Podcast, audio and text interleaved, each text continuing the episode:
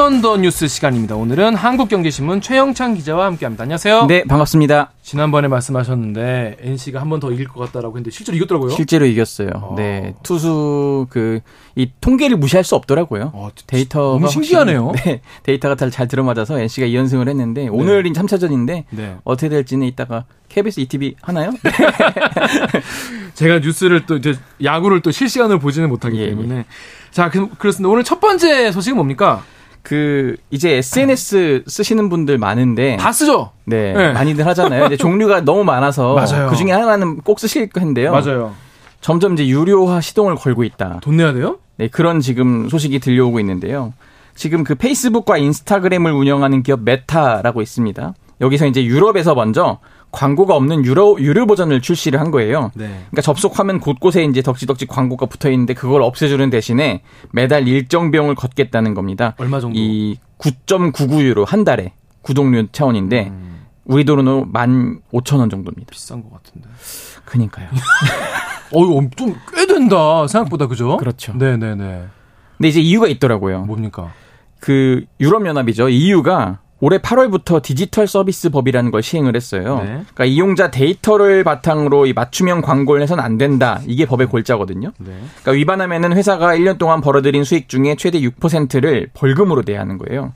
그러니까 그런데 이제 우리가 SNS를 쓰다 보면은 막 검색했던 게 상품으로 다시 광고로 올라와 있고 그런 게 되게 많잖아요. 그러니까 이제 빅데이터에 기반한 맞춤형 광고를 SNS 업체들이 이제 선보이는 건데 그게 이제 광고 그 메타의 핵심 수익원 중 하나였어요. 네. 근데 이제 이러면 매출액 이걸 못 하게 되니까 큰 타격을 입게 되는 거죠. 그러자 메타가 이제 유료 모델 출시라는 걸 돌파구를 낸 아, 겁니다. 그러니까 이제 내가 지금 뭔가 이제 내가 다른 걸 검색했는데 과, 관련 광고가 나오니까 약간 좀 네. 섬뜩한 적도 있긴 있었거든요. 그렇죠. 예. 얘네가 다 날 들여다보나 이런 생각. 그래서 근데 그거가 이제 문제라고 이제 EU에서는 지적을 한 거군요. 네. 그걸 못하게 하니까 그러면 야 우리 돈 내. 돈 내. 이렇게 되는 거죠. 그렇게밖에 할 수 없겠네요. 네네. 네. 근데 지금 메타뿐이 아니라 다른 데도 그럼 확산되는 추세 아니겠습니까? 그렇습니다. 이제 좀 다른 걸 비교해 보자면은 그 트위터라고 했던 그 X라고 있습니다. 네네. 지금 테슬라 최고 경영자인 일론 머스크가 지금 인수했는데 작년 사례이긴 한데 정치인 연예인 옆에 이제 그 무료로 원래는 파란색 인증 이 사람이 본인 맞다. 맞아요. 인증 마크를 붙여줬었어요. 오피셜 딱지 파란색. 네. 그거를 이제 작년부터 이제 한 달에 8달러를 내도록 근데 그걸 내면은 누구나 그 파란색 인증 딱지를 붙여주는 거예요. 음. 그렇게 그런 식으로 지금 유료화를 했고 지난달 17일부터는 뉴질랜드랑 필리핀에 신규 이용자를 대상으로 연간 1달러의 구독료를 부과하기 시작한 거예요.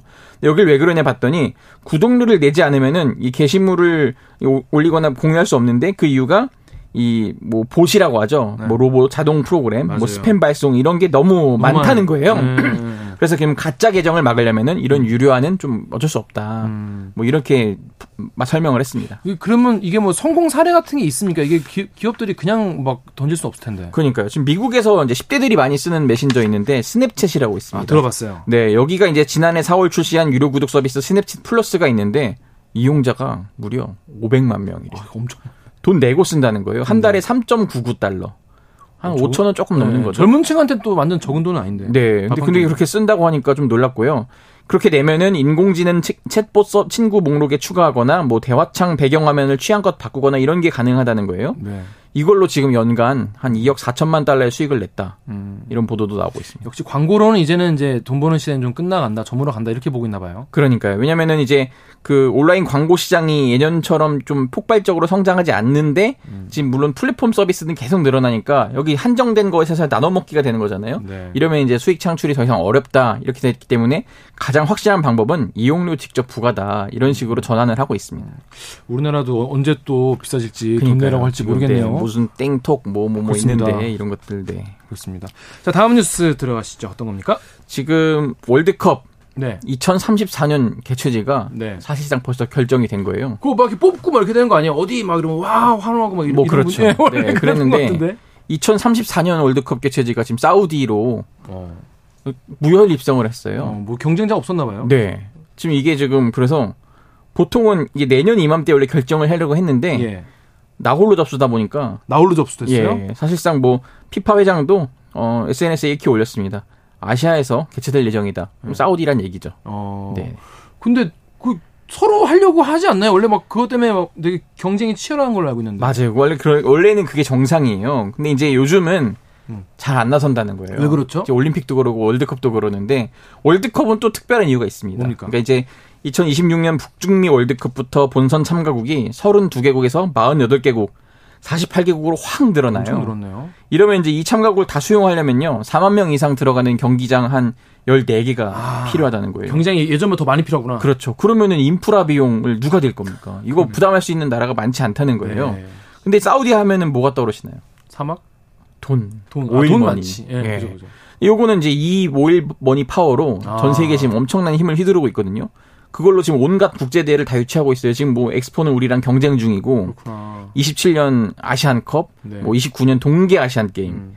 34년 하계 아시안 게임 개최국으로 이미 선정됐는데 여기에 월드컵을 얹은 겁니다. 음. 근데 사우디가 일단 뭐 삐까뻔쩍하게 하긴 하겠네요. 돈이 많으니까. 그렇죠. 하지만 일각에서는 이게 뭐 사우디한테 이거 특혜 준 거 아니냐 이런 얘기도 나온다는데. 네, 그게 좀 이게 그좀 분석을 해보니까요. 네네. 이게 피파가 지난달 초에 아시아와 오세아니아에서 2034년 월드컵 개최지를 물색하겠다 이런 입장을 밝혔어요. 근데 유치 절차를 3년을 이것도 앞당긴 거예요. 왜 당겼죠? 그게 지금 그래도 그 논란인 거예요. 왜냐면은 2030년 월드컵 개최지를 결정한 게 불과 한 달 전이에요. 그거 안 되지 안 되지 않나요? 그러니까요. 한다면 그럼 3년 뒤 거를 갑자기 정한다고? 그러니까 지금 그러니까 근데 이제 원칙대로는 아까 설명해드렸지만은 내년 이맘때 결정하려고 했다는 네네. 거예요. 네. 근데, 근데 신청지가 한 곳밖에 없으니 어 그러면 사우디가 될 수밖에 없네 이렇게 되는 거죠. 아, 논리가. 두고 볼 수도 있는 건데 왜 그걸 급하게 정했을까? 그러니까 지금 그래서 논란이 있는 건데 네. 일단 2030년 월드컵은 최초로 3개국 3개 대륙 6개 나라에서 동시에 열립니다. 뭐 월드컵 100년 특집이라고 해가지고 어. 이런 식으로 열리는데 이것도 지금 좀 논란이 되기는 어쨌든 네. 지금 이 유치 선언을 한 다음에 다음 개최지 공모를 받는 게 단 26일의 시간을 준 거예요. 어. 근데 이게 너무 짧은 게 사실 국가들 입장에서 이게 되게 뭐랄까 같이 합의하고 협의하고 그쵸. 뭔가 정하는데 준비하고 있고. 이런 게 좀 시간이 꽤 걸릴 것 같은데 그렇죠. 이게 이제 비딩을 참여하려면은 의사가 있었더라도 이제 어 이거 뭐 좀 준비하고 뭐 더잘 만들고 이런 서류 제출도 까다롭잖아요. 네.